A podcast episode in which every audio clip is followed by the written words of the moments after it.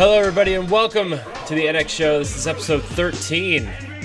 I'm one of your hosts, Corey Deerigan, and alongside me, as always, is that retro code Eddie V. Welcome to Indie World, the codename NX version. Hello, everybody. yeah. Uh, also joining us is the wise Wisconsinite, Jesse Douglas. How's it going, everyone? Uh, Ray is not joining us because he's doing his uh, 500 follower stream. Uh, so Yay. congratulations to Ray. Uh, very proud of him. Very, very, very happy for his success over on on Twitch.tv slash Ray Apollo. So uh, go follow him. Go give him some love and uh, yeah, yeah. So help just, him reach that 600. Yeah. yes. Yeah. So uh, yeah, it's been a it's been a week. Uh, I didn't expect all this news to happen, but here we are. We're uh, we have a lot to cover today, so our what we've been playing section will be pretty pretty short this week. But uh, before we get started, I do want to go over some housekeeping.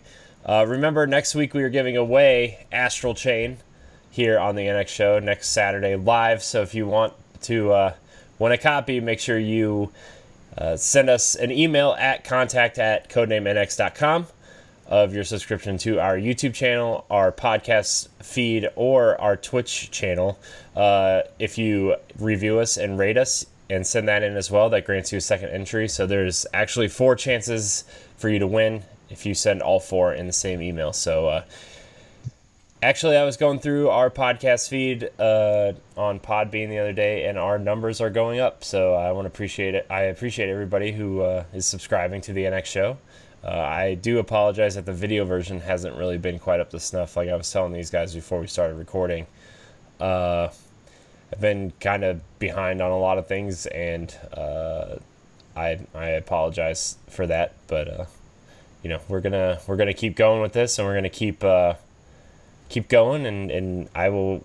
Uh, and then uh, next week, uh, hopefully, will be a better quality video version for everybody to watch. So, uh, but anyways, remember we are the NX Project. You can follow us on the internet at codenamenx.com. You can download the NX show every Wednesday morning on your podcast service of choice. You can join our Facebook group, facebook.com slash group slash the NX Project. You can follow us on Twitter and Instagram at the NX Show and like our Facebook page and follow all of us around the internet.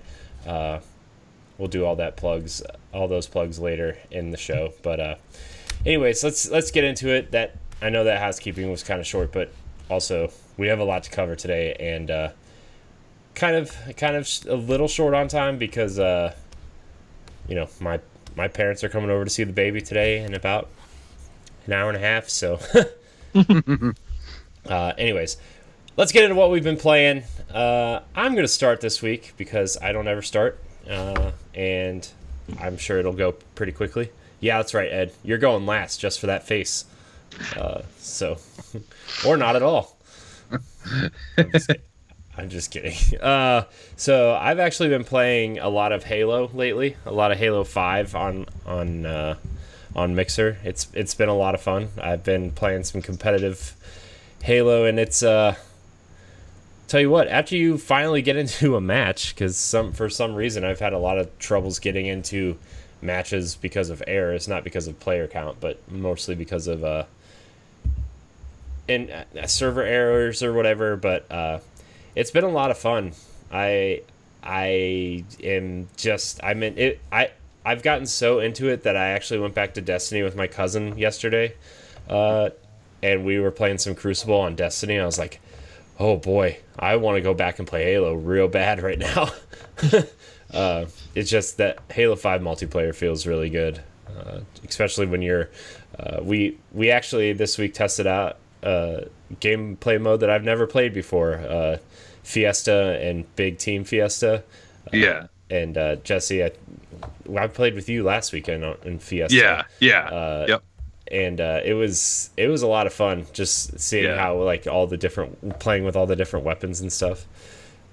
Yeah, because you randomly start with a different weapon every time you respawn. It was so awesome. Yeah, and sometimes sometimes you would start with like like the one match I- the one match I started with the plasma pistol and the the regular pistol, but then the next match I started with that big like plasma grenade launcher and and the Spartan laser and I was just wrecking people. It was awesome. Yeah, yeah, So like you never That- know what you're gonna get. and It's just kind of like yeah.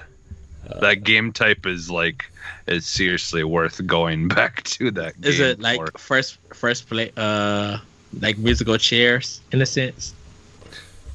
Well, it just it's just yeah, you just randomly get start out with different weapons like Mm. and that's both of them, like both weapons, your first and your secondary. But like so like it's you know like you're doing all the the the different game types and the big team battle stuff, but then you've then you're every time you die you respawn with new weapon like different weapons. So it can get like really crazy. It was there. It was great. I think I recorded it, but like when me and Corey were playing, I, I, I shot a the I had the grenade launcher and I shot a grenade and I was trying to bounce it at uh at another guy, but all of a sudden a guy just comes running from uh behind a wall and he runs right into my grenade and gets blown up. Wow. It was hilarious. I'm just like, oh man, that's like perfect timing. Yeah, I I also like this the scatter grenades. The uh, the, Yeah. the uh, I want to say Promethean gren- grenades, but that's not it. The the The ones that like yeah, have the, all those like scatter, little the red scatter ones that like kind Yeah. of build like a wall of explosions, and like if they run through it, they get they explode. Like I Yeah. really found those super useful, which I never really had before. Uh, and like getting the timing down on sticky grenades is also very different from Destiny. uh, Yeah. because like I play Titan and I use the fusion grenades from the Solar class, and like you know that they're slow. They're definitely way slower than they are in, in Halo, and uh, getting that timing down. I, I, I had just gotten the timing down, and then when we were playing playing Crucible last night, I was like, man, these fusion grenades are super slow. Like it's weird going back and forth from Destiny to Halo, and I I'm like. I really wish Destiny played faster like Halo does. Like I just I really fish, wish Yeah. it was like, you know, and it, Destiny plays more like Halo. Like I I also popped in, yeah, exactly. Like I popped in the Master Chief Collection the other day, and like it actually plays more along the lines of Halo two and three than it does, you know, current Halo, and and uh, which is which is understandable because it's Bungie, and that's that's their engine and Yeah. how they have their movement set up, and like it definitely Yeah. feels that way, right? Uh, yeah. but it's uh it was just kind of jarring too because Halo runs at 60 frames a second the whole time and is very shiny and very colorful and then you go to Destiny and like not that you know there's anything wrong with this art style or anything but Destiny kind of feels slow and and faded and not Bland. almost as non-responsive as as Halo and uh, like the environments and stuff, unless you go to like uh, uh, Leviathan or uh, some of the like maybe Nessus. Uh, you know, like the colors aren't as vibrant and bold as they are in Halo, and it kind of has this washed out look to it almost. And uh, you know, I just I I'm really just uh, I'm really loving going back into Halo and and uh, you know I've I've I've found a, a I've rekindled my love for Halo so much that it's like when every time I go back to Destiny now it's like man I want to go back and play Halo so It's so weird. Destiny, I'm thinking, kind of needs to cut a palette of No Man's Sky, in a sense. yeah I kind of like I kind of wish like and, and and I don't know what the future of Destiny holds yet but like I mm-hmm. kind of what because like I assume there's probably going to be a Destiny 3 at some point you know uh although I wouldn't mind if they built on Destiny 2 but like if they did like an engine upgrade or whatever I would almost like them to take a more stylized approach to Yeah. you know not that it's like super realistic or anything but i like i would like them because like the way it is in like the comics and like concept art and stuff it's like very uh cel shade is the wrong word but kind of has like a very distinct art style and like you get into the game and it's kind of more of just it's more realistic than that art style that they kind of put out there.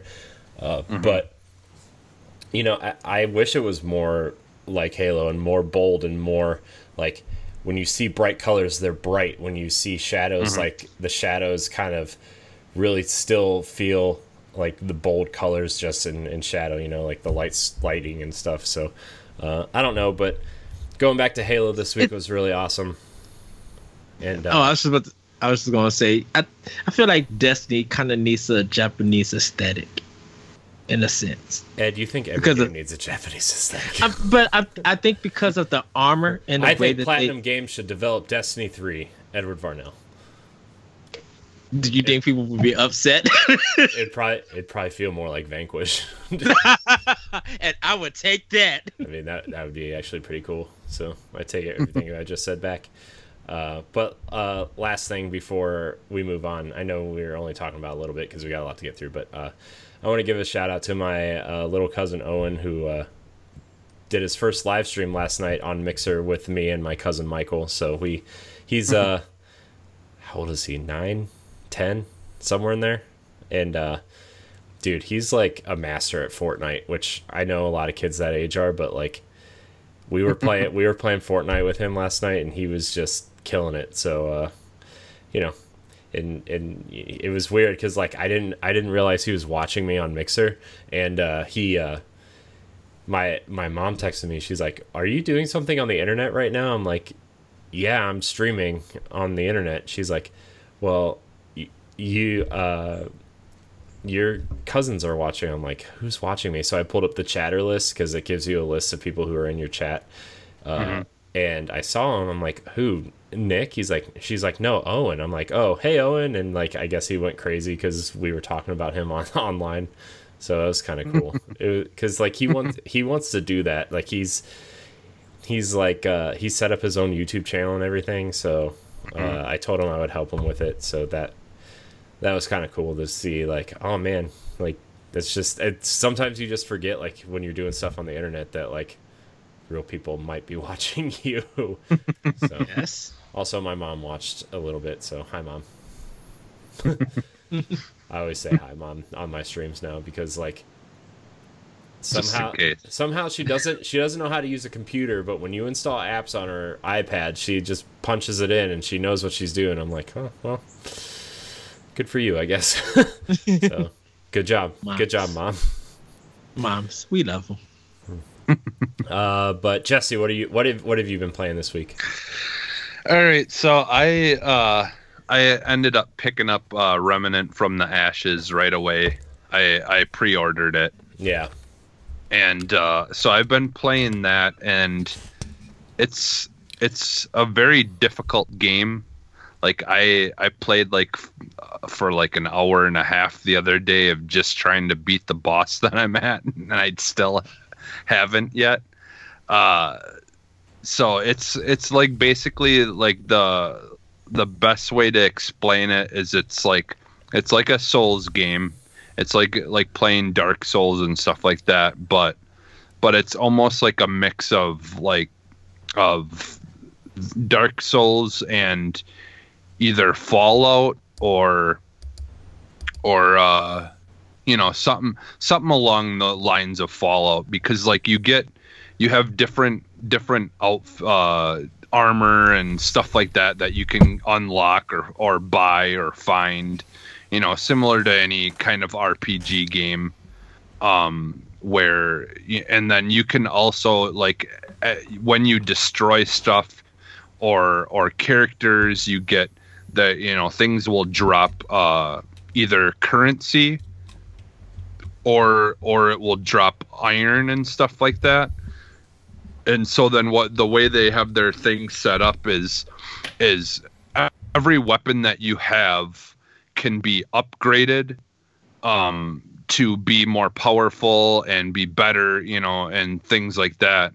And so but you it's just a matter of having the currency.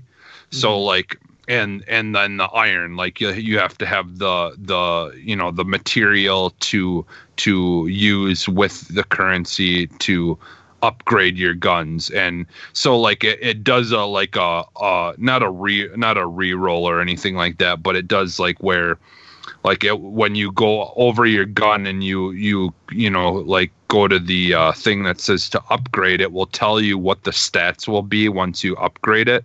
Mm-hmm. and it will tell you like how much more damage it does and things like that.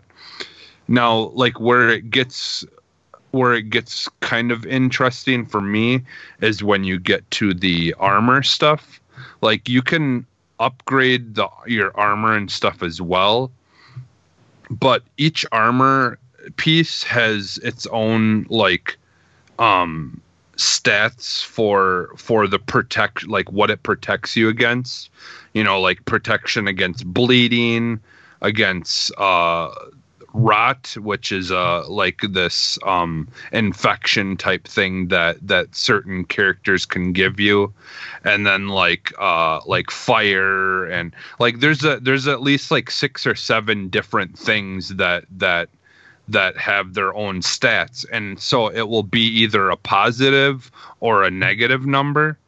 And so like basically like you're trying to figure out a good balance of of those positive and negative numbers on each piece of armor The to try to yeah to try to so, so like if you're going against like certain certain enemies you know in, in a level like you're gonna want like the like i said there's the ones that can cause rot the rot uh so you'd want to have a you know like so, try to have something that can protect you better against that. Now starting out in the beginning uh there isn't you don't have a lot of options as far as outfits go and things like that um because obviously you know like you're just kind of starting out. But um but i i'm sure as you go on there'll be a lot of different things you can get and like try to really fool around with those stats and then and then i believe you know as you upgrade the armor and stuff i i'm not sure but i think maybe some of those numbers might change and go up or you know or whatever and and better you know uh, defend against certain things. Um, but for me, the really big seller of this game is like it it does all those things really well. It does the it does the gun the fight you know the shooting and stuff feels amazing. It feels like you're playing like a division game. I mean it, it just the shooting feels awesome um the the melee attacks and stuff like that feel good and stuff too. Like the only thing that's kind of a little different that took some getting used to is unlike dark souls and stuff like that it doesn't really have a lock on button that i know of. Like where you will lock on an enemy and then you know you can you know just attack at them or whatever. It's it's it's unchained. So so like you you just kind of swipe at things and you dodge and all that stuff like you would do in dark souls but you just don't lock onto a character like you do in those games. And and like once i got used to it it's fine. It, it it's not a big deal at all because you can attack you know when you swing if multiple characters are in front of you you'll you'll hit multiple characters at a time. So so it it's not it like they've kind of you know like set it up and it, it, it works really well.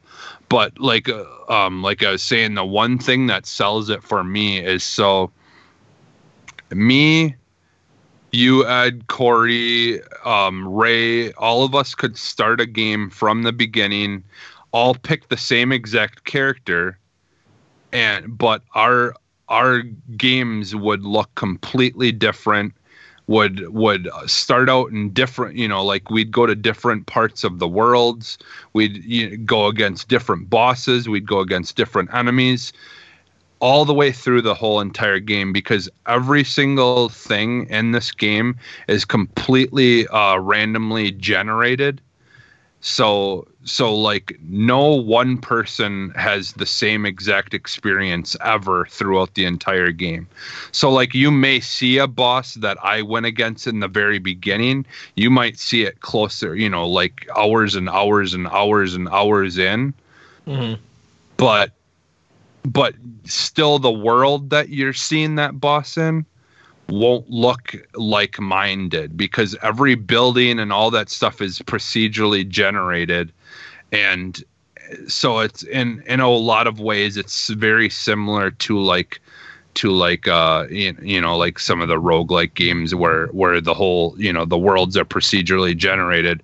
But even with a lot of them like it's there's still a lot of things that are very similar uh but with this they it literally there's just like they've they have all the assets of the all the different kinds of worlds and stuff and it just kind of loads different parts into that world. So so not nothing ever will look the same no matter who's playing it.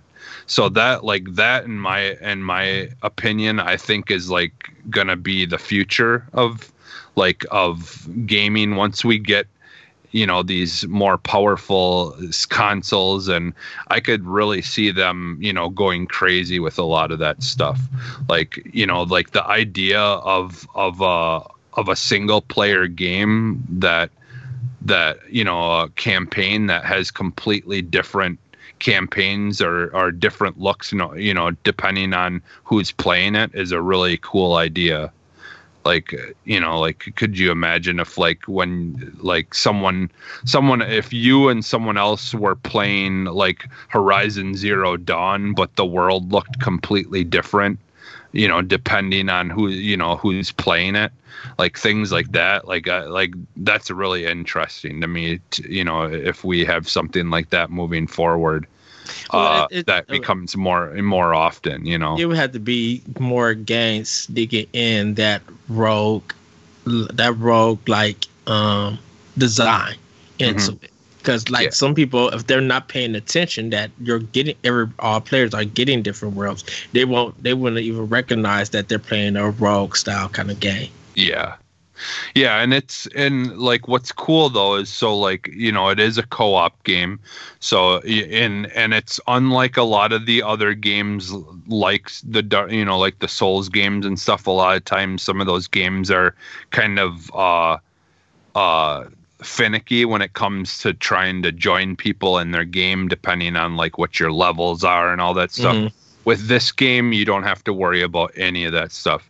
It like it unfortunately i think it it scales to whoever has the higher level.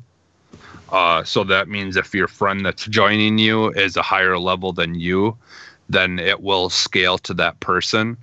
Uh, but but i feel like for the most part it's like you know you can always just kind of start a you know like have your friends get to a certain point or whatever or or it doesn't really matter because honestly it, like in the beginning it, it's you know it doesn't make too much of a difference your upgrading of things because it's more along the lines of you just upgrading your skills of like you know like you have certain skills and things that you can put on on guns and stuff as well mm-hmm. uh like different uh you know things that that the effects that the guns can have kind of similar to like destiny and stuff.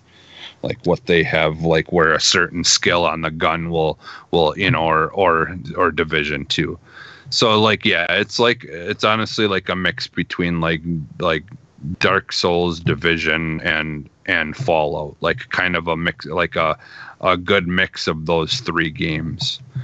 And uh I'm I'm loving it. You know, it is like it is like a Souls game. It's very difficult. Like at times, the bosses, like the boss that I'm on, I think has like six. There's like one long health bar, but there's like six sections or seven sections to it. And I got really close once to beating him. All I had was like one and a half bars left of his health to to finish. But like it's definitely set up more for co-op to you know it, they want you to play with friends. Um and what's cool is like you could join my game and and anything that you that you collect while you're playing in my game you bring back to your world. So like you might like get materials from uh bosses that that you haven't gone against yet. Because each boss like drops and like certain uh powerful characters drop specific uh, materials that you can use to make boss weapons. They're called, and so there's like really powerful weapons that you can make and and upgrade and stuff but you have to kill certain enemies or or like the bosses and you use those materials to get special weapons and things like that Mhm. and yeah it's it's an amazing game and like like everywhere online that i'm looking and stuff like everyone's giving it a really good rating. I think the lowest rating that i've seen was a was a 8 out of 10 um but but like people who are playing it and stuff are giving it at least like a 4.5 out of 5 or or a 9 out of 10 or you know like on steam it's i think it's got a 9 out of 10 um I guess it was it was the number one selling game on Steam like when it's first started coming out already. Like it just started selling like really fast on on Steam. So like it, it sounds like a lot of people are enjoying it and and uh I definitely am and and I'm looking forward to uh trying to play some co-op eventually because I know for sure Ed you're getting it so Yes. so we'll, but but i yeah like i i suggest people go and check this game out. Like because if you if you're looking for a really fun game that you can play with friends like i honestly think this is a really good a really good uh game. And it's only 40 bucks. So i mean it's you know k- uh, kind of uh of uh um you know uh, a uh, Good bar, bar yeah a bargain game uh but it, it you know and there's there's things about it obviously it, like if it if they did it a little bit more bigger scale and and more polish you know they could make it a, a $60 game. But i honestly i love it the way it is. I think it's i think like it's uh its lack of polish almost uh gives it gives it the feel of like what you what what it's trying to do. Like it's supposed to feel like you're kind of in gritty and and these different like like uh and alien infested like worlds and things like that. So um and the other thing too the last thing i'll say is like i'm really enjoying like normally when in games you know like they have like in rpgs they have like where you can find like diaries and and things like that that you can read that kind of tell you stuff about stories and things about the people that were in that world or whatever to make it feel like it's lived in or whatever. They do a pretty good job of that kind of stuff in here too like there there's like computer logs and things because it, it like the whole idea is there's these aliens and and it's dealing with the people. And so there's like uh, different scientists and stuff that have logs on their computers. But these areas are completely deserted now. Um, so you're kind of learning about what was happening uh, before like everyone was gone and like what's going on you know in this world that you're in. So uh, and i'm actually enjoying reading that stuff and all that which i normally don't. I just ignore that stuff usually in most games. But i'm finding it very interesting and and just really interested in learning what what's going on in this world and stuff like that. So so yeah definitely go check that out uh if you're interested if that sounds like something that you'd uh you'd want to play uh, there's I'm sure there's a lot of video and stuff of it too out there. People, um, I did record some stuff, um, but yeah. So you actually, yeah, you can go to my mixer, my mixer channel, and you can watch some of my video of me playing that on there even too. So, oh, you're muted. Oh, whoops. uh, what is your mixer channel, Jesse? What is? Where can they find you there? It's Phantom and then lowercase n and then uh, uppercase N XS, and that'll be changing soon. Uh, next month. I just I was changing my name in my browser on my phone, and like the like I couldn't see what I was typing in, and I didn't realize that I hit N twice, and I clicked save, and then I didn't realize it until after it was too late because now you can only change your your uh, mixer name once per month. Uh, so now I gotta wait until next month to to fix that, but it's not a big deal. So yeah, for now it's that, but it will just be Phantom NXS uh, by by September. So Okay. just you know, I wanted to let people know where to find you. Yeah. Spe- Yep. Speaking of Mixer, Ed, what have you been playing? So, uh, just gonna do a quick rundown. Uh, on Xbox One, I've been doing the Halo Five campaign, which you guys could also check up on my Mixer page. I'm I'm going to be recording the whole campaign and later editing some videos about it, so you guys is- be able to check that that out. mixer, What is that Mixer channel? It's the lyrical one, capital D A capital L Y R I C A L one. Uh, so um, you'll be able to find me there. Um, I still am on Twitch. Uh, that's gonna be more for my PlayStation stuff when I get around to it.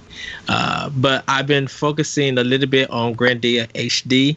Um, playing the first one, getting really far into that game. I think I'm at the halfway point at it. Uh, but I also picked up Oninaki. Uh, this is one from Tokyo RPG Factory, the company who did Lost Sphear and uh, some other titles. And this is an action RPG where you meet different daemons around, and when you get that daemon, um, they will work with you to give like do special attacks or and actually be your weapon that you would use to do a melee. And this game is bleak, so it kind of it deals with um you know you are a watcher and you are a person who help spirits who have uh, long gone from that world to carry over for reincarnation uh, but the thing about it is there are some people who don't want to go so um, you as a watcher have to find a way to help them you know realize that it's okay to move on and stuff. And there's multiple characters in it but you play as one uh Kagachi. Uh, you play as him and he kind of have no regrets sending people or even killing people in the world that there's in so that they could go with that person and stuff. And it was just like the first like 15 20 minute story beat and i was just like wait what? And you know people uh there's a lot of things that deals with sacrifice and stuff. And it's it at the cutscenes are kind of anime um but it's really kind of fun. It, it takes a while to learn because there are two parallel worlds. There's uh, the light world and kind of the uh, purgatory dark world, where when you're in the light world, you can't see the spirits, but you can see an outline with them. Um, but if you go into the purgatory mode, you will see them and you can actually speak to them. Where the uh, light people are, you know, are in a shadow. Um, when it comes to gameplay, uh, with you with your Daemon, you will also uh, continually to um, level up. But you also get these blue spirits, and with those blue spirits, you could go to a skill tree for that Daemon and uh, release uh, their potential with more powers and with more specials. Um, but you got to be wary. If you're in the light world, you do minimum damage, so you can do a good basic damage of attacks, and not and you yourself won't lose life. But if you go into the purgatory world, um, you could do a lot of damage, but they also take a lot of damage out of you. So if you stay there and you're and you thinking that you're gonna be able to fight a boss or anything, they could take two or three hits off of you and you're dead. Um, and so you'll continue to get game over. So I have got some game overs in it because I was still learning the world. But it's like the more work you level, the more you level up, and the more work you put into your uh Daemon, the stronger you would get. So you'll be able to survive. Um, when you're in the light world, when you walk through that whole area, you'll uncover the map.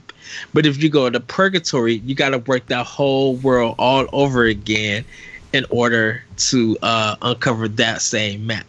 So um, you just got to be wary on what uh, wary of what strategy you plan on using and stuff, and where you're going to be trying to fight. Um, but it's a really great game. I don't know how long it is. Um, but it feels this one feels more approachable than Lost Sphear in a sense because Lost Sphear, as good as a game that is, you really don't get a chance to grind and level up and like really face a boss. You, in Lost Sphear, you kind of like if you whatever enemy that you can see, you bet you really just got have to force fight them because you're gonna need that experience to get better. Um, and sometimes they don't uh they don't uh respawn or anything. So sometimes you have to leave that whole level, go somewhere for a few minutes, and then come back so you can fight them again. Um, not so much with uh Oninaki, you can fight enemies in the light world and then switch over to the dark world and still gain levels and still get okay. powerful. So um, the more damage you meet, the more weapons you will get. Um, and the more powers you can unlock. Um, also, you can unlock the memories of the demons to understand their story of why they are attached to you and who they were in their previous life. So, um, hmm it's a really it's a really fun game. Uh, it's, it's I think it was forty dollars. I think when I got it, it was on sale for thirty one ninety nine. Um, so it was a game that I actually pre purchased when I bought Grandia HD. So um, it's a really it's a really good game. I can see why it's getting kind of like sevens or eights. There are some problems um, with the frame rate. Um, so right now it's version 1.01 and i think they're going to be hopefully they'll send some patches and fix some things on it so but oninaki is kind of like my rpg at the moment with grandia hd but i'm still trying to do fire emblem fire uh final fantasy 9 and ultimate alliance. I have a lot on my plate so uh but yeah oninaki is my game that i'll be playing. Nice. Nice. Yeah that sounds interesting. Uh yeah, uh, I I'm interested to see how Tokyo uh, RPG Factory kind of, you know, get gets going because it seems like I Am Setsuna was received as like, okay, this is their first game. How are they gonna follow this up? And then Lost Sphear like seems to have taken a step back from what I Am Setsuna was. And mm. then this one is also receiving middling reviews uh, with with a positive spin on it. But like, I wonder how long they're gonna keep trying this, especially since there are other games that Sony is or uh, Square Enix is producing that uh, are seem like they are are making it. You know.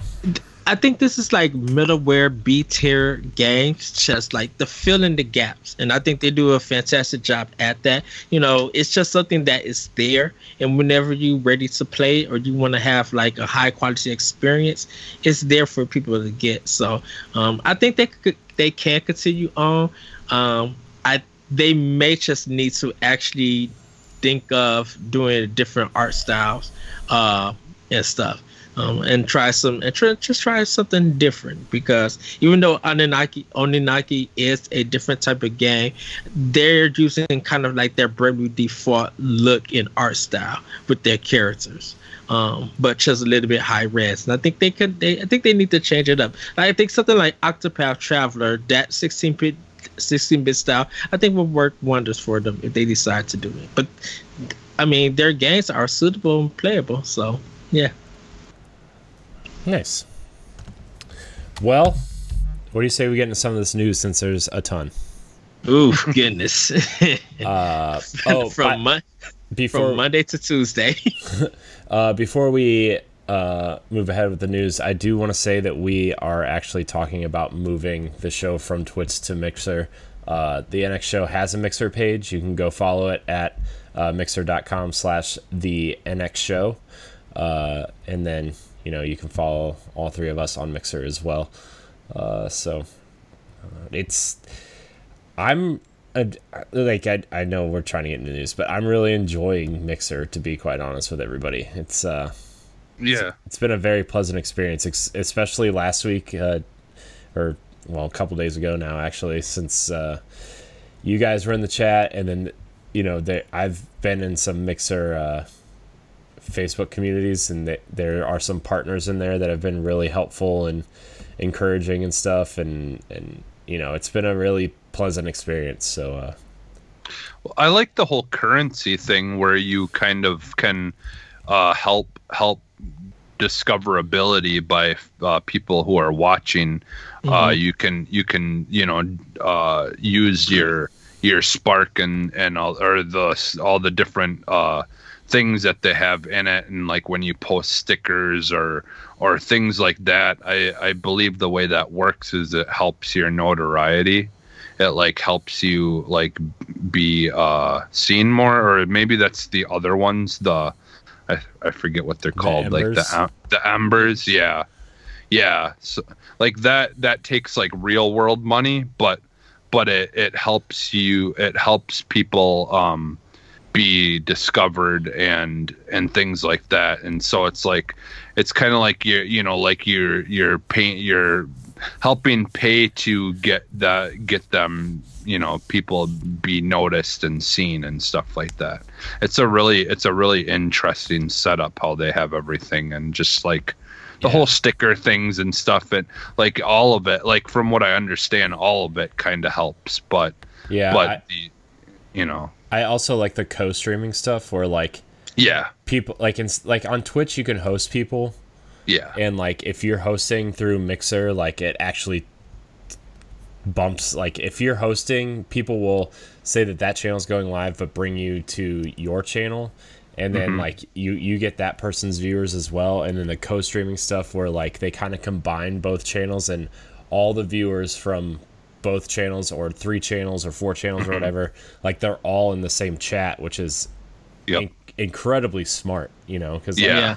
it like if you want to co-stream with someone on Twitch, you just kind of like can't really do it. Like that's not Yeah, really a thing. yeah. So I think the co-streaming stuff is incredibly smart too. So Yeah, and the hype the hype zone kind of does that too. Like if you have if you have people already in your on your channel watching you, and the the hype zone uh, picks you to be hosted, you know, to them be showing you showing what you're doing on on their hype zone channel then all the people who are watching that hype zone channel will be brought to your to your channel and will be watching while they while they're hosting you or while they're co-streaming or hosting you or whatever. Yeah, and then and then once once they they move on to the next person people have the have a choice to stay there and watch continue watching you yeah, Yeah. or or move on with the rest of the group. And that's really cool because i i've twice i had it had that happen and the one time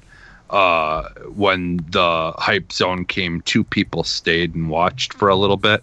So so uh, that's another cool way to bring people to your channel and help you get discovered. Like just by playing you know certain games you can help get you know get discovered. And and just playing you know like something that's a little bit different from whatever everyone else is playing that that will ultimately on here help you get discovered too because like me and ed were kind of talking about it a little bit before we started the show. Uh, you know i was i was looking at stuff like all the people that they were showing like uh, at the main page. And and at first I thought it was just showing a bunch of Fortnite people, but it was all people playing something other than Fortnite and and stuff like that, which is you know cool that they're they're they're not just like promoting the people who have a million viewers who are playing Fortnite. They're they're hosting people who are playing other thing or uh, advertising people who are playing other things and people who are you know need help getting more viewers and stuff like that. So it's like it it definitely seems to be better about that and that's something that Twitch doesn't really do as well. I feel like like helping helping uh people who don't have as many uh viewers and stuff like that. But yeah, yeah. I uh, so like I said, I I met some people in some mixer communities, and like they hosted my my stream, and and you know people stuck around and chatted. Like I think there was like sixteen or seventeen people in my chat at at one point, and I'm like, and that was like really crazy. And I know you guys were in there, and and it was that was probably my fa- the favorite my favorite stream I think I've ever done was, was that night. And I you know shout out to Toucan Gaming and. uh Battle Bugs and uh, Darth for all hosting and chatting and, and, and Blades also. So, uh, and I have a few new Xbox friends too. So yeah. that Yay. was that was that was that was cool. I, I really thought that was a cool thing. So, uh, but anyways, this news we get we got news. Uh, there's so much news. I don't even know how to get through it all. Uh, first of all, I kind of want to touch on the the Game Informer layoff stuff, and you know, a lot of people just think it's a magazine or whatever, but I actually really enjoyed their online content as much as, as much as their magazine, and and you know, for people who don't know, Game Informer had seven people laid off this week because of a GameStop restructuring, and they were all pretty. For people who follow Game Informer, they were all pretty vital to the Game Informer system, and just watching that train wreck this week was was just really really sad. I, uh, you know, I kind of reached out to them and and in, through Twitter and, and kind of wish them all well and kind of feel I even feel bad for like the people who are still there and even the higher ups at Game Informer because that wasn't their choice, you know, and like Right. Andy uh, McNamara on the Game Informer show was just like literally feel like he was about to bust in I tears. know I thought like I, he I can't believe it. I can't believe he was like holding it together, you know. Yeah. Because on on Twitter he was like, you know, the, you know how you get together with people that and like yeah you you work with people and and technically it's a job you go you do your work you get paid whatever but you you build friendships and and mm-hmm. with a team that small you kind of like build a family around it and you Right. you kind of build camaraderie with everybody and then all of a sudden just half of your family is gone and half of your and your workload doubles and you just kind of feel terrible all the time, you know, and like they've had to delay a bunch of stuff. Like Jesse, you and I were talking specifically, they don't even know if the podcast is going to continue right now because of all the work that they now have to put into mm-hmm. restructuring what Game Informer is. And like, I really thought they were going to sell Game Informer before they started laying people off. That was my initial thought was like, well, if GameStop goes under, I wonder if Game Informer will exist as, as its own entity, if they'll try to buy themselves out, if The- they'll uh, be sold, you know. The funny thing is, Game Informer is strong enough that they can stand on, and I think people. Yeah. I mean, that's Like, that's the thing. T- that's what you said. Ed. That's the thing. They they're the only part of GameStop's business that's had an upswing year over year. Yeah. So sorry, Yeah, and they- I didn't mean to interrupt you, Ed. I Oh no, no. I, I, I'm just agreeing with you. Like I personally think they could stand out. I think there are enough people, enough people who still read their magazine and still go to their um, digital content, and they have a big things uh, uh, of subscribers and stuff. You know, I Well, think Game Informer. Yeah, go ahead, Jesse. Well, and they're I was just gonna say, and and yeah, they're just they're just so good at what they do. Like Mhm. you know, like that's why, like you know, I'm I'm fairly I'm fairly new to the podcasting scene compared to a lot of people, and you know, and stuff like that because like eventually I started listening to Giant Bomb and and then eventually I, I, you know went to them and and like like now it's like th- them and Giant Bomb and and all that stuff are like like I have to listen every week to their stuff because they because they're just they're so good at what they do and and uh, yeah, I was really bummed when I, when I found out about all that and and of course I'm like I'm really bad lately about like I don't know what's going on in the news and stuff like that. I've just been preoccupied everywhere else.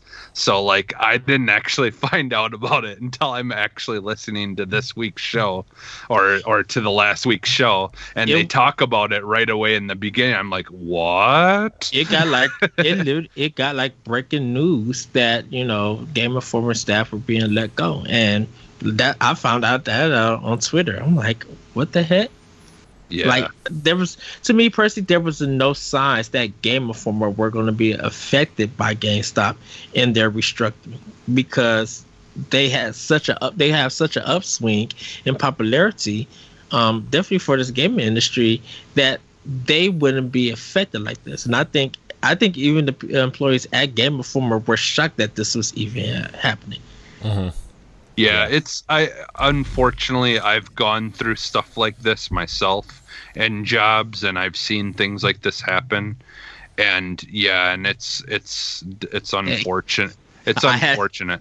yeah, I I- know you Yeah. have too.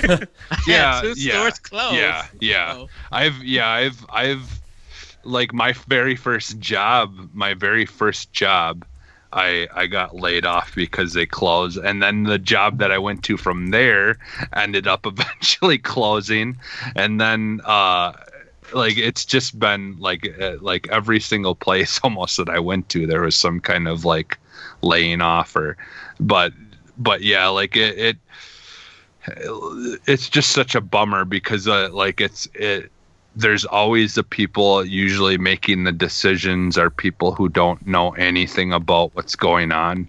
Yeah. Mhm. Like a lot it's it's unfortunate I've dealt with that too. I like a place that I used to work at the guy who owned it, it was a restaurant who owned it and he obviously knew nothing about restaurants or anything. He just knew that he had money, he knew he could give money to something to to make it go but beyond just doing you know funding things like he had no idea of the business or what he was doing or anything like that. And and unfortunately that a lot of times is the case. The the person paying for something to exist usually has no idea what that thing that exists is even doing.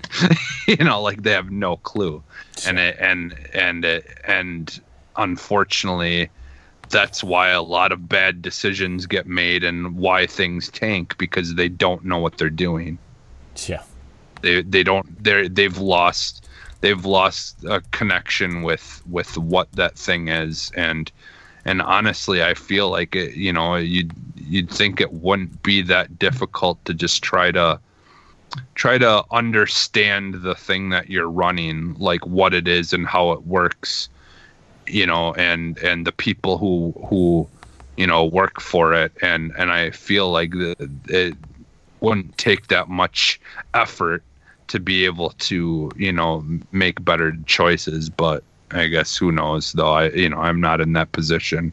But so with with game with GameStop in general, I it's a two way street in a sense. Mm-hmm. Because the the landscape of gaming is changing in a sense. You know, you hear people making that decision that they're going to go all digital.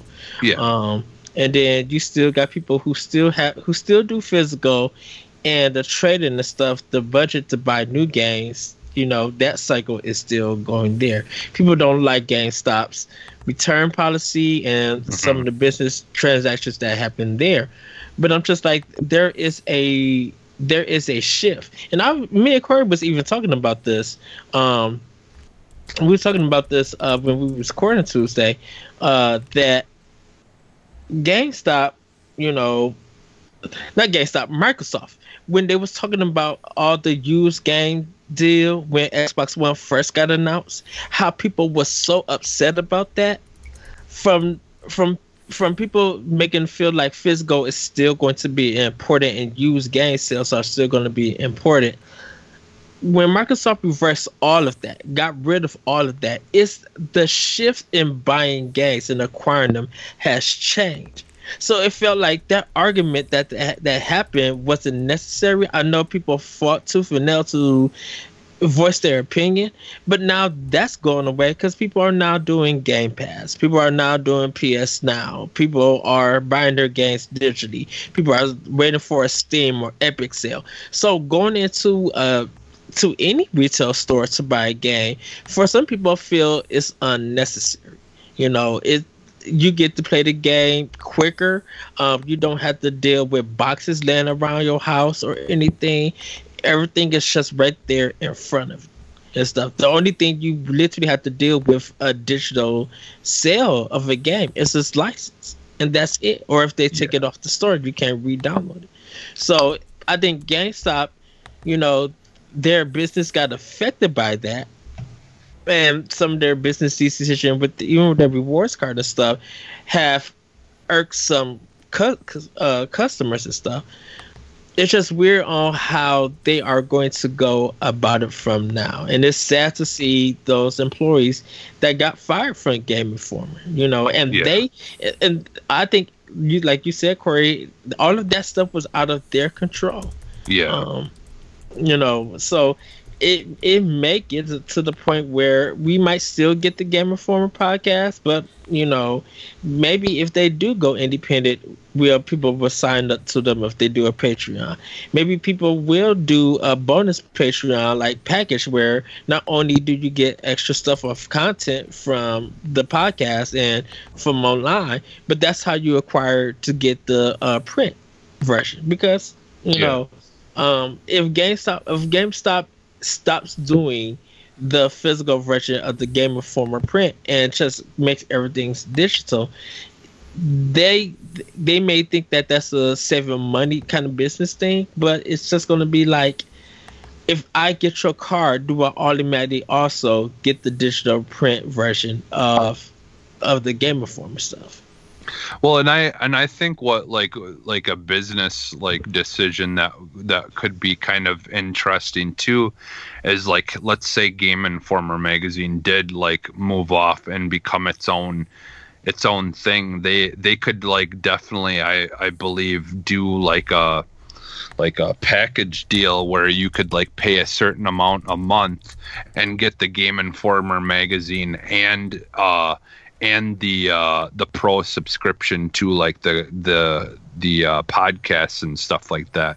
I think there there's like unique things because I I honestly I think the Game Informer magazine still probably does do pretty well but i think i think like uh, there's a lot of people though that listen to the podcasts mm-hmm. and like me who don't really have game informer magazine at all and i get a lot of my news and information about things through through the podcasts instead of re- reading it in the physical form um but i think uh, you know like i like in my opinion like with with like the kind of work that the guys do on the podcast and stuff like like i honestly think that like if i were a company who is dealing with games and all that stuff or anything like i would definitely be looking at trying to see if i could you know pick them up because i think they would bring a lot of attention to you know like whatever it is that you know that that you that you do as far as in the gaming world well, like know, they they would be a good team to have. Well, I know that uh, two of the people who have gotten laid off have already found jobs. So yeah, uh, yeah. I mean, also I think it's hard for them to find jobs in the gaming industry unless it's like freelance or like yeah. from like from home jobs. Yeah, because like they're in Minnesota and about ninety percent of the gaming industry is in California. Yeah, yeah, and like, and yeah. like you know, it's at Texas. Yeah, that I mean that too, but I mean like most of the media uh, stuff, mm-hmm. uh, or you know yeah. even New York. So like, yeah, it's it's incredibly difficult for them, especially to like because a lot of them have families. Like, how do you just uproot your family and say, "Hey, we're moving out west, and our standard of living is going up by like, you know, three hundred percent," and uh, got to figure mm-hmm. it out, you know, and and that's that's hard, you know, and and watching mm-hmm. them yeah. post and like the other thing too is like two of them were at Gamescom in Germany, and they don't even know if they're going to be able to get to fly home. you know, and yeah, and one of them was on vacation. Like, how do you just do that? You know, how do you do that to people? How does yeah. that phone call go?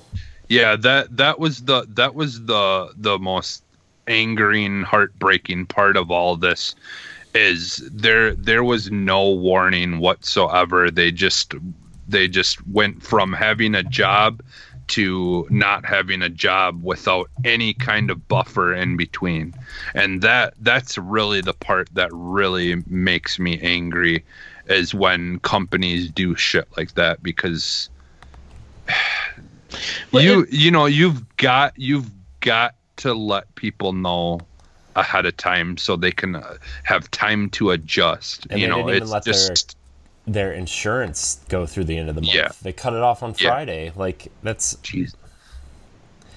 It it and that well that's the thing about it. It's just I wish GameStop I I wish if they was going to make this decision let it be at the end of the week or let it be following week like they you guys got to they have enough money where they could have let everybody get back to at least get back to Gamescom and stuff. Let them be able to know that they are leaving, but hey, you can't say anything about it.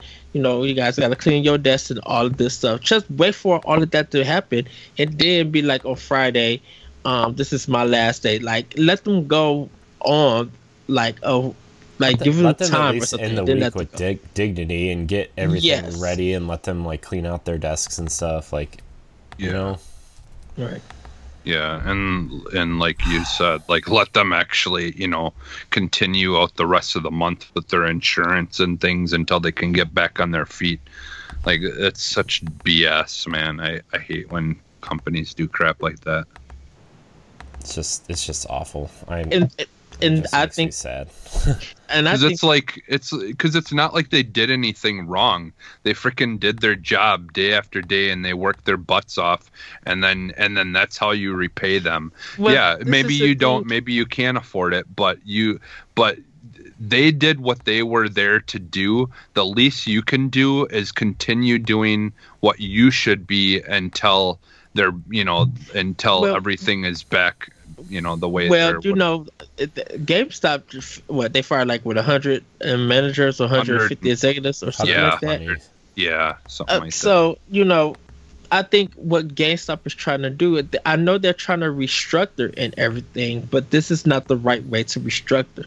What they did to Game Informer is going to solidify that people are going to hate. People are going to not want to do business with you anymore, and that they will make sure that what you bring out fails. Because Well, this this That e to that point, Okay. Ed, what you said, like to watch them fail, like I, I don't even know if like, I mean, uh, first of all, if you're gonna restructure, why would you get rid of people in the only part of your business that's looking up, right? Like the only Yeah. part of your like, if you're planning on game, keeping Game Informer, like, why are you getting rid of people, especially like if you're gonna get rid of people like i bet the seven associate or i think it was it was five associate editors their managing editor and a west coast news guy all right? Like why I, i'm sure all if you got rid of one more executive that one executive makes more than all seven of those people combined right? Like Right. I, I like i can almost bet money on that. So like why wouldn't you just get rid of one or two more like managers or executives or something like and keep the the only part of your business that's looking up like has an upswing you know? Like 6.6 million subscribers to a magazine these days is nothing to snooze at right? Like and yeah. and you know six uh, 2.1 percent or 2.1 million of those are still getting the paper magazine? Like that's huge right? And like i know it's an incentive for you to like go into their store and get the gamestop card or whatever but like you can get game informer magazine without going to gamestop. Like you can order it through mm-hmm. amazon. Like Yeah. it's that's not you can do that. You know i i resubscribe for two years for 20 bucks. Like that's a that's a steal for Same a here. magazine. Like i, I Same here.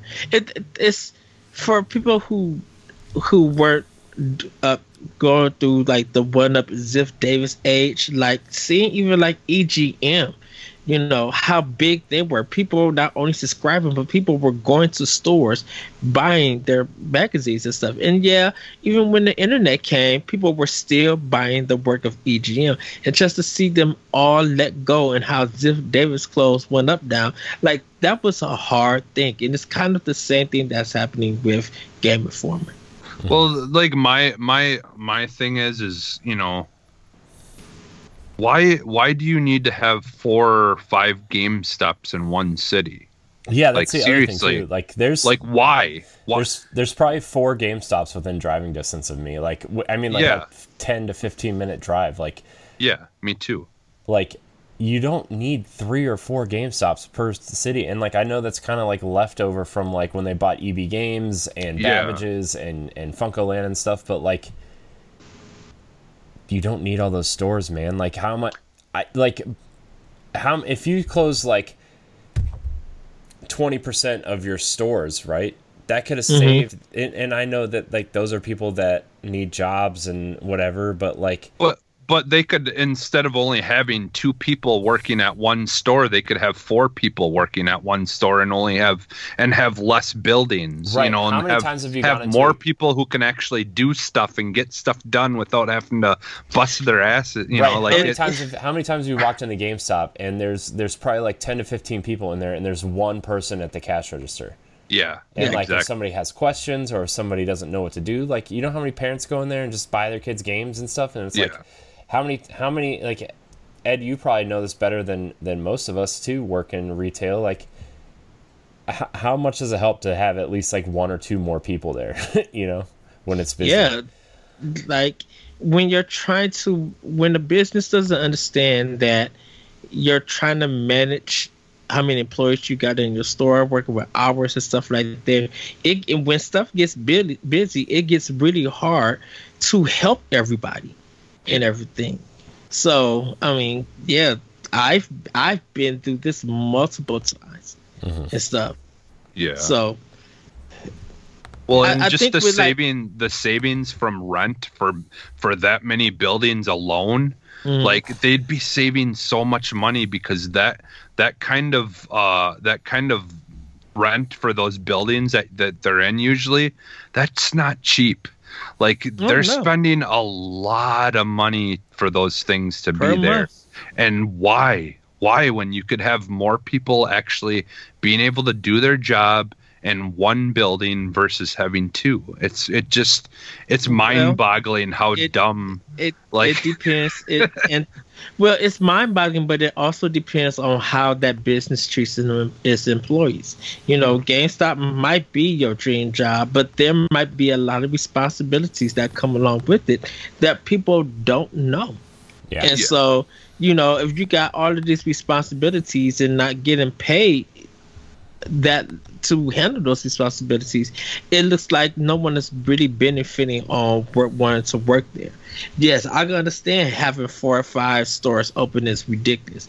They probably they're probably thinking, and this is from a GameStop kind of viewpoint, they're thinking that if they got those stores that's in a busy residential area where there's just a whole bunch of stuff going on, definitely during holiday and Thanksgiving and Mhm. birthdays and stuff, you know, you don't want to go into the store that yeah, you have four people and you're but if you're the only store going in in there, they may ha- that limited quantity of games and stuff may may not be the best idea. You try to have four employees in one store and 15 people are trying to get four copies of Grand Theft Auto 6 pre or pre-order and ready to buy.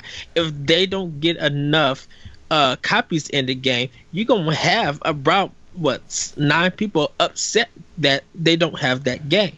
So they're gonna carry their business to somewhere else that's gonna have that game and stuff. But if you could if you could get six copies per store, twenty four copies, you should still have more employees and stuff. If you get 24 copies and 15 people go to different stores uh, to get that game, you'll still have enough, and so that's good for that particular business and everything. And I and I do I do understand I do get you, Jesse. I do understand trying to have uh, I- having one or two stores in a area. I could understand having four is kind of ridiculous if they're only about ten minutes apart. Like that to me personally, that's crazy.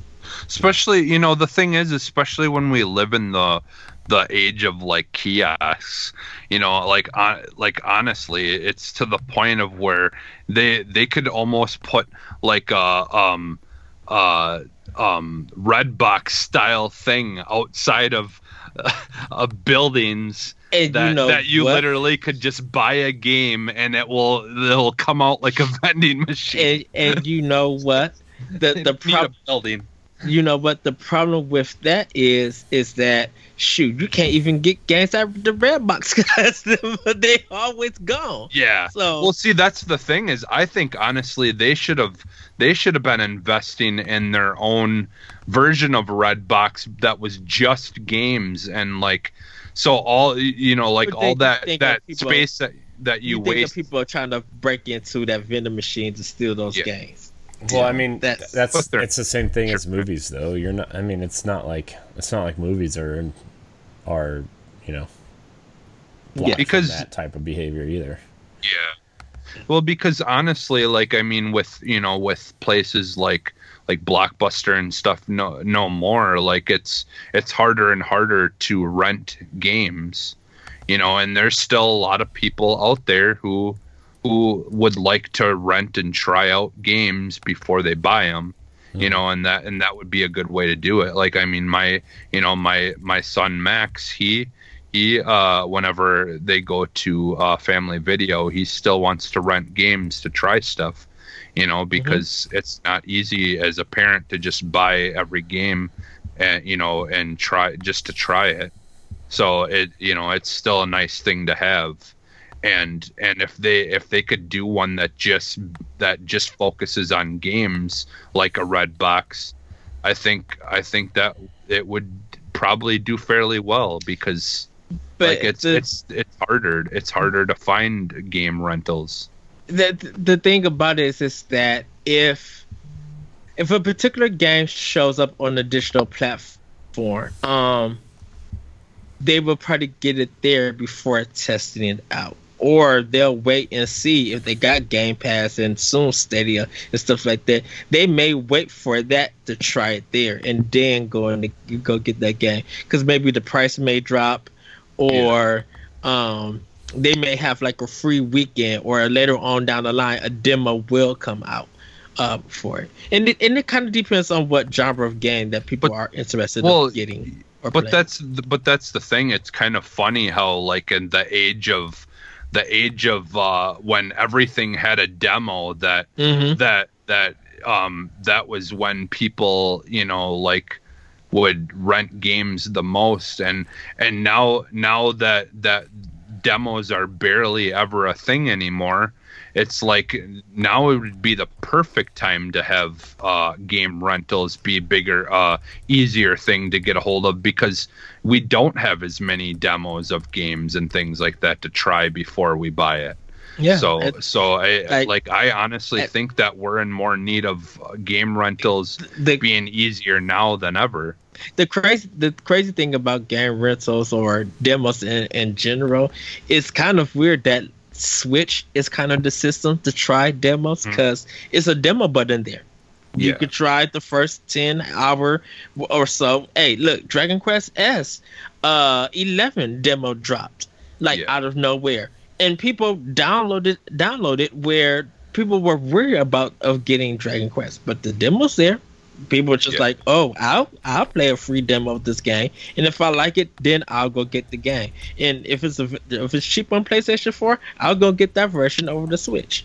Yeah. you know that that demo is there. Why didn't square enix do that demo on playstation uh on playstation you know it, it, it's so it's just so weird when it comes to demos and stuff but yeah. uh but yeah that's i guess our discussion on GameStop. corey you, you got anything Yeah. else Yeah, yeah. I mean, look, I, it was. I wasn't Well, expecting can- the conversation to go that far, can but can can I say and this is kind of I- I'm sorry everybody uh, uh of, of sprucing this it was hard to get that information and definitely with you know Sony buying Insomniac and then the Disney and Sony thing happening it was it was weird for Monday of joyous stuff around just gaming industry to happen to feel like it was like everything crashed in a sense on Tuesday with the negative news. It's kind of weird that to have something. I don't think in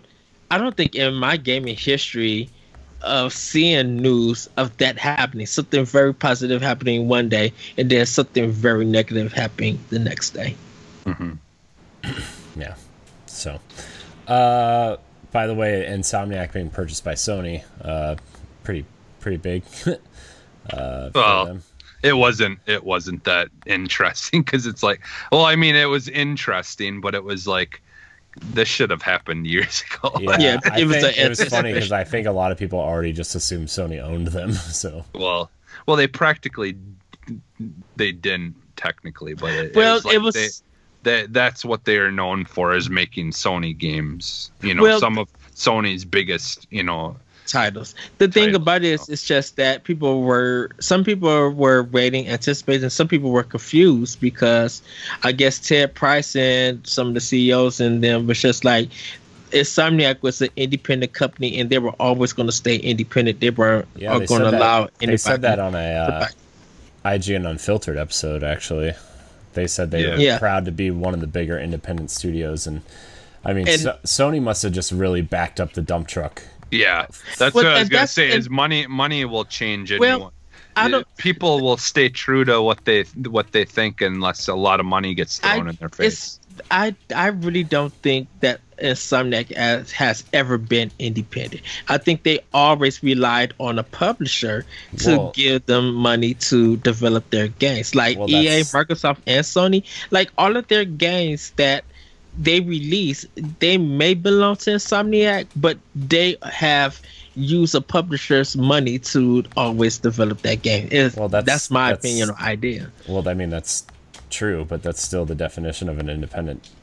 Well, I think it. Yeah. I think. I think for indie, I think for an independent developer, you need to also be able to develop and publish your own game. Well, that's- no one needs. That's never no one- been a thing, though. Like.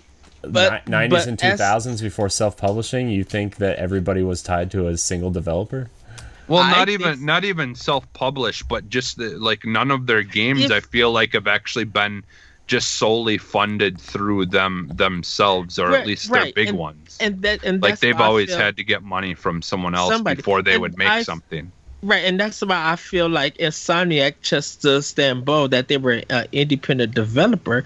I was just like, you are a developer that works with other publishers, like plat, like even like Platinum Games. Like they started out somewhat as an independent developer, but they're not truly independent because they need it, and they stated that they need other publishers to work with them to fund them as a company. They're trying to go in a new direction where they can make and publish their own games, but they always needed someone else to publish them. I think if you were going to do something like be considered as an indie uh, indie developer or something, you know, look at like Dead Cells, look at um um I want to say Mutant Years Zero, but I don't think I think they got a publisher. Um, like look at some of the indie games that came out that they didn't need Nintendo or they didn't Well- need like well, but Microsoft. everyone has a publisher. Everyone has a publisher. It's just a matter of But if the- that publisher gave them money to make The- the game All right, or they funded it themselves. let's get to these other stories because we are running out of time. Sorry. uh that's a conversation for a different day i don't well, we're know- just doing questions, right? Right. Are we? Uh, yeah, I get. Yeah, I guess we can move on to questions. Although I feel we- like, I feel like Deshaun, we answered his last uh, during the whole GameStop Game Informer discussion, really. Because like I still I, well, actually we didn't really go into that, but I mean we talked a lot about it. Maybe we'll save that for next week. Uh, I don't know. Is there anything out of Gamescom you guys want to talk about? Anything exciting? See, coming of- I I didn't even catch up with Gamescom. Yeah, I'm I like- haven't. I haven't either. Like, I really just don't care. I know that the uh, Halo co-creators game Disintegration is it looks really cool, but that was like Yeah. the biggest thing that came out of Gamescom. Yeah. for me. Yeah. at. Yeah, I just I watched the I the, the only thing I've really watched was I watched like a breakdown of the uh the uh Xbox stuff fr- from Gamescom through the through the uh it was it was a breakdown video of what they talked about during the the um what is it Yeah. called the the Xbox Inside show. Xbox. Yeah, inside Xbox. And they, you know, they kind of like went into like gears and stuff like that, which that horde mode looks awesome. It and does. gears, Yeah. it looks so fun. Escape Did they looks like cool, like too. calling in airstrikes and all that stuff. Did And, like, did they the- show uh the campaign? Because I thought they were saying that they was going to be showing They us showed a some- little some bit of of the campaign. Yeah, yeah, they showed Okay. a little. They showed a little bit of it and like kind of went over some of the like the things and like showed some animation and like yeah um i think uh, they're showing more of the campaign and their in their own stuff i think coming up here soon so but yeah that yeah the the gear stuff was pretty interesting to watch and just you know the the just the all the all the new the new the things that they're doing where like like characters have abilities and things like that and in horde mode and all that is really cool. Yeah. I like that whole the whole concept of that and uh and uh the Halo characters being brought over. Yeah, the Reach Stuff. characters was cool. Like I liked Yeah. seeing that. Like, but Yeah. where, where's Master Chief? where's Chief? He's in. He's on He might Infinite. He's in. He's getting ready for his Infinite debut. Yeah, I could see that that being something that comes out later, even like uh, like to to promote uh to promote uh Halo Infinite. Like they'll have like a Master Chief like uh character that you can get or something like that. Or if you pre-order if you pre-order Infinite, you'll get Master Chief uh, as a playable character in uh in uh Gears Five or something like that. yeah, I could see them doing that, yeah. but So, uh, I think I think I think those are the big news stories. The oh, the other big news story was uh, two Bioware producers left. The producer of Anthem, uh, Yeah. has, has left Bioware to. Uh, it, it seemingly looks like he got poached because he said he took another position in another studio, uh, but he hasn't announced what studio that is yet. And then uh, the uh, creative director or the producer and director of Dragon Age, uh, whatever the next Dragon Age game is, has also left Bioware. Which uh, yeah. you know that ga- I don't know how far along that game is in development, but uh, you know, it's that could spell some worries for some people. I guess it de- it depends on it depends on what his position. Like you guys talked about it last week with the guy that that had left uh, Halo, the Halo uh, franchise or whatever. But like from what from what everyone's reporting, like yes, he he played a, somewhat of a big part in it, but at the same time, he really his leaving wasn't wasn't going to really affect anything as far as as moving forward because because the people who are still there were doing the majority of that work uh, anyways. Like he was more of just an overseer and like Mhm. and every everyone else that was that is the core of what you know infinite was going to be is still there so it doesn't really affect anything with his leaving so so that you know that was kind of trickled out after the initial announcement of of him leaving and stuff Yeah, uh coming out. So yeah, so that that was reassuring Yeah. and kind of kind of good to know. I mean, I didn't I didn't think there would be too big of a problem because like I was hearing them talk on some of the other podcasts about uh, the you know the first Halo and the second Halo basically being completely redone and they got it all done in like a year or whatever. they got everything out and they they like restarted like a, a year before it came out or something like that and had to and had it all done and finished you know in a year but I mean, it's a little bit more di- different nowadays because games are much, uh, much bigger and stuff like that. But, yeah, but, but it doesn't seem like it's a big deal. yeah. So, I mean, we'll we'll see. You know, we'll we'll see what Yeah. happens. We'll see how bio. I think Bioware in the next few years is going to look really different, and I think a lot of people are going to uh, kind of see Bioware in a different light. In a few, probably it's going to take a few years. It's going to take uh, s- some of Anthem and Mass Effect Andromeda to wear off, but uh, you know, hopefully you know, I don't think BioWare is ever a name that's going to go away. I just, I don't think, I think people are going to, when they think of BioWare, they're going to think of late 90s, early 2000s BioWare as like peak BioWare.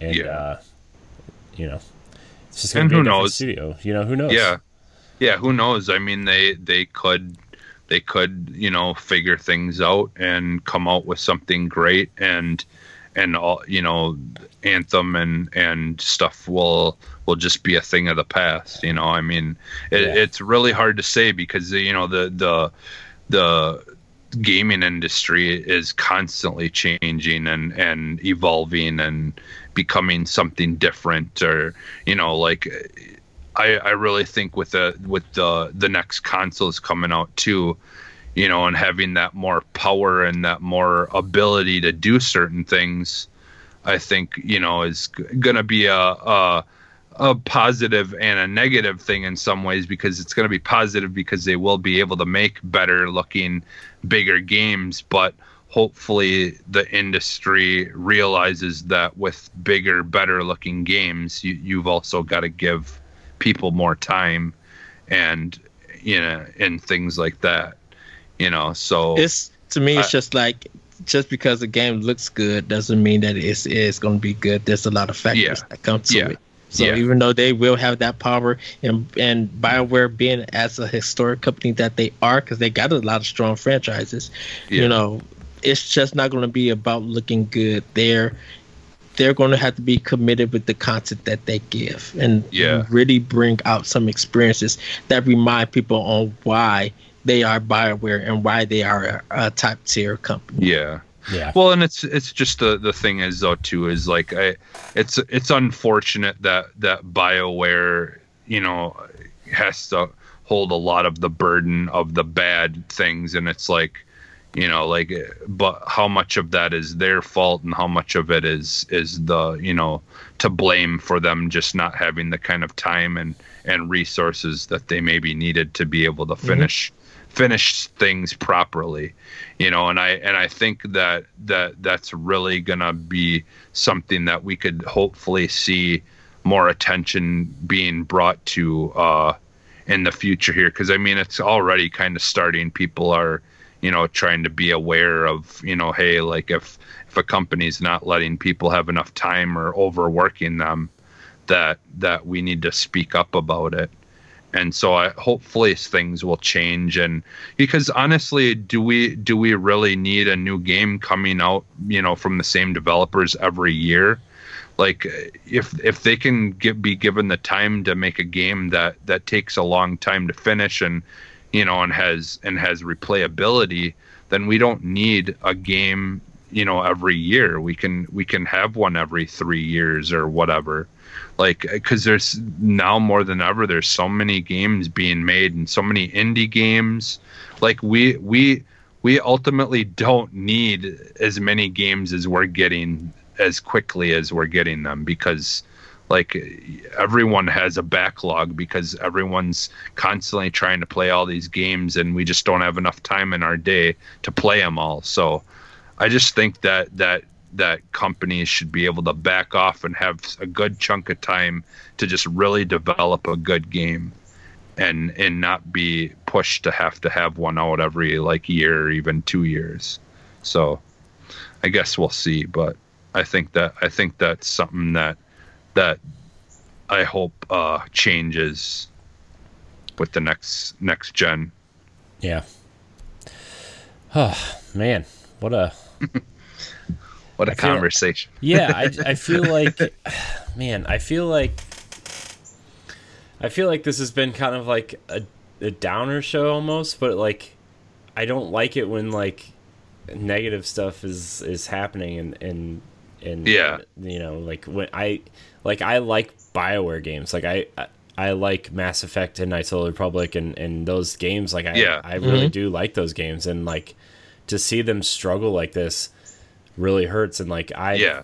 Uh, and back to the Game Informer thing, like I've been subscribing to Game Informer for almost a better part of twenty years at this point, probably longer. Yeah. and and it's just like it's it's sad when something that is so close to you Yeah. like you feel close to it right and it's like it's something happens it's just it's well and but well and well and that's the thing is like what you know like i i was kind of upset with, uh, with like uh, just uh, in general like because i i for the most part even though like there were things i didn't that i was you know bummed about that weren't being done in anthem i still tried to stay pretty positive about it just because i felt like it wasn't really 100% bioware's fault Mhm. you know and and but after a while i just kind of gave up on it because it just everyone was just attacking and it, and it just But, I just- I just was that's like- kind of and that's kind of when I feel like with Bungie now it's kind of they get the short end of the stick, got the unfairness. It's just like even though people made their complaint, at least play through the whole thing. Just don't yeah you know, just because I think sometimes when you're playing a game and you're trying to do your best to compare to something and it's not at that level of your comparison or your expectations, that makes you think that the game is not worth playing or owning. You know. Well, and that's and I did the same thing with that. I like because I I do. I just uh, re-downloaded Anthem on my Xbox, and I do plan on going back and playing more of it. But I that's kind of what I did with Destiny. Is I I just didn't say anything, you know, at first negative about it. I just wanted to wait until they they get more content out and stuff, and then I'll go back and play it. And and I've been trying to go back and play it, and I've been enjoying it when we can, you know, get together and uh, and play together and stuff um, because that game has just kind of always been I, I enjoy playing it with other people yeah. you know so yeah. you know that was the only the really the only which reminds thing, me so. for you to finish anthem in the division two please yeah i, I shouldn't be i, I shouldn't be the one look i shouldn't be the one who wasn't on two podcasts who finished it before yeah. you too i did well i just didn't have the time and i and i just wanted to because I want I wanted to only play it when I had someone I could play it with to to speed up the process with the little time that I had to play it. So well, now it's but, look. I think now it's a. I think Anthem now is in a playable state. So yeah, I can understand. yeah, I, I, I, I wonder if this. I wonder if this Cataclysm event is going to have a No Man's Sky slash Destiny One style effect on on Anthem. Uh, I mean, I kind of, I hope it does, but you know. Yeah. Uh, yeah. So. I think it's, I, I like honestly think it's, it, you know, like it, it honestly reminds me of the very beginning, early stages of, of the first Destiny, like where it, like when it first came out, it was so just basic and, and and like I'm hoping that eventually here, yeah, that it, it's just you know changes its course because it is a bummer because it, it, there's so many things about that game that are amazing that no one else does yeah. in my opinion as well as they did it. But but you know that can only get you so far you know unfortunately. Yeah. Well Corey, you want to answer brendan d's question before we go? Uh yeah we're going to make it quick though because i i am running out of time. Uh okay. how are you going to handle all these new releases this fall? Uh well uh, this is Brandon D. Uh, he emailed yeah. us at contact at codenamenx.com, which you can also do, or tweet at us or follow our, our social media threads. Uh, so he he wants to know how we're going to handle all these new releases. Uh, I mean, the same way I do every year, just pick and choose, and hopefully I can pay for some of them and have the time yeah. to play them. Uh, Take out a loan. Honestly, honestly, Game, Game Pass has kind of been like a lifesaver in terms yeah. in that regards. Uh, and because like in terms of Xbox games, I want to play like Gears Five, and I wanted to play Devil May Cry Five, which is now on Game Pass. I wanted to play all these cool games, and like if I would have had to spend like quote unquote real money on them, it would have been like it, it just would have been over. But for now, like yeah. it's it's I Game Pass has been a lifesaver. So like the only games I really have to worry about at some point is uh, uh, Control and Modern Warfare. Like those are the two, only two Xbox games I'm really gonna have to figure out. Uh, and then uh, you know Nintendo is like, oh man, there's a ton of games in September that I really want in October. So I've kind of limited it to uh, five th- five games for that system too this year. So. Uh, uh, for me, I just plan on getting games, and uh, the way that I'm going to handle them, that some will be backlog, but some of them I'm trying to like play all the way through, finish it, and then go on to the next game. So I, I try to get them when they come out, or if I can't get them, wait a couple of weeks um, and then when I got the time and money to get them, I'll go out and get them, uh, and then play them as I can. I I try to get through stuff a little bit fast, so I can move on to the next game. Um, yeah. So um, that's how I'm going to handle it. Most of my stuff that I'm getting is Nintendo, uh, just like Corey, uh, you know, Control and Modern Warfare. You know, still I always talk about like Wreckfest and stuff. I need to get all of that. Um, one thing I can say is that I have nothing for Sony that I'm looking forward to besides uh Concrete Genie. That I think that's the only game that I'm looking forward to Sony. So I don't really have to worry about that platform. And Borderlands 3, uh, because of my decision and how I, I kind of view Randy Pitchford and his antics throughout uh, the Borderlands 3 stuff, um, that game now can wait. My my thing with with Borderlands is I just feel like there's there's already enough things out there that are kind of doing what I what I want Borderlands to do already. So mm. like cuz I I liked the Borderlands uh the Borderlands games and stuff and but I just I I've tried going back to them and I, they just didn't they just don't don't hook me like they did when when they first came out. So I just I just think I kind of I've kind of fallen out of love with that with that franchise and I there's just so many other things, so many games coming out that I don't have money for that that I want way more and I'm way more interested in. So yeah. So yeah, I think that's just kind of the thing. And luckily, you guys, you know, like focusing a lot of yours on Nintendo. I'm almost all mine's focus on on X on Xbox. Um, I I can't even think like because I mean I do want to get Astral Chain eventually, but mm-hmm. but I, I my problem is too is now like I've been trying to do I want to try to do more streaming and things like that and a lot of games that would be good for streaming that I really want are coming out. So so I'm kind of focused more on that because because I can get more out of it uh, than just just a game. It's also you know that, and I can have fun. You know, it's it's just that as well a lot of new product that's coming out is just happening on Nintendo for this fall compared mm-hmm. to a lot of stuff dropping for Xbox and PlayStation that people want to play. Yeah, Death Stranding and all of that other stuff is fine, but like Nintendo kind of just have so much coming out that people are excited for it to get. Yeah. Yeah. Yeah. So, like I said, I like there's both for both of them. I there's a lot of stuff coming out that I that I you know that I can only get on Xbox and and you know and stuff like that too. So both both consoles have a lot coming out. yes.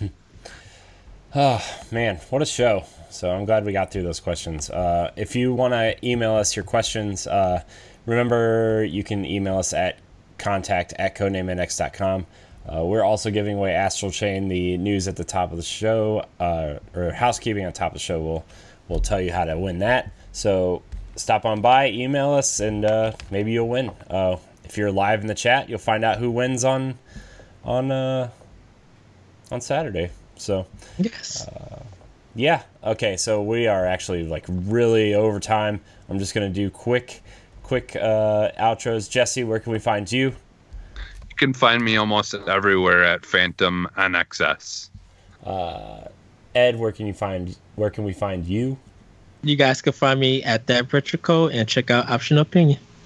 Uh, you can find me at CoreyNH2713 on Twitter. Uh, you can follow the NX Show on Twitter and Instagram at the NX Show. You can also uh, like our Facebook page and join our Facebook group, facebook.com slash group slash the NX Project.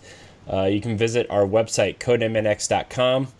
And uh, yeah, I'm working on editing a few things that we recorded last week uh, and some stuff from Jesse that he sent to our chat. So uh, that'll be fun. Mixer. Go to Mixer and add us. yeah. Oh, yeah. Go to Mixer. Uh, all the links will be in the description of the episode below. Uh, follow all of us, including the NX show, which I think we might actually be moving to Mixer uh, after this giveaway. I don't want people to, like, you know, get go, go to Mixer next week and be like, "Where?" Or go to Twitch next week. Where are they? I thought they were giving away something. So, uh, anyways, I want to thank everybody so much for watching, and until next week, we love you. Bye, everybody. Bye. Woohoo!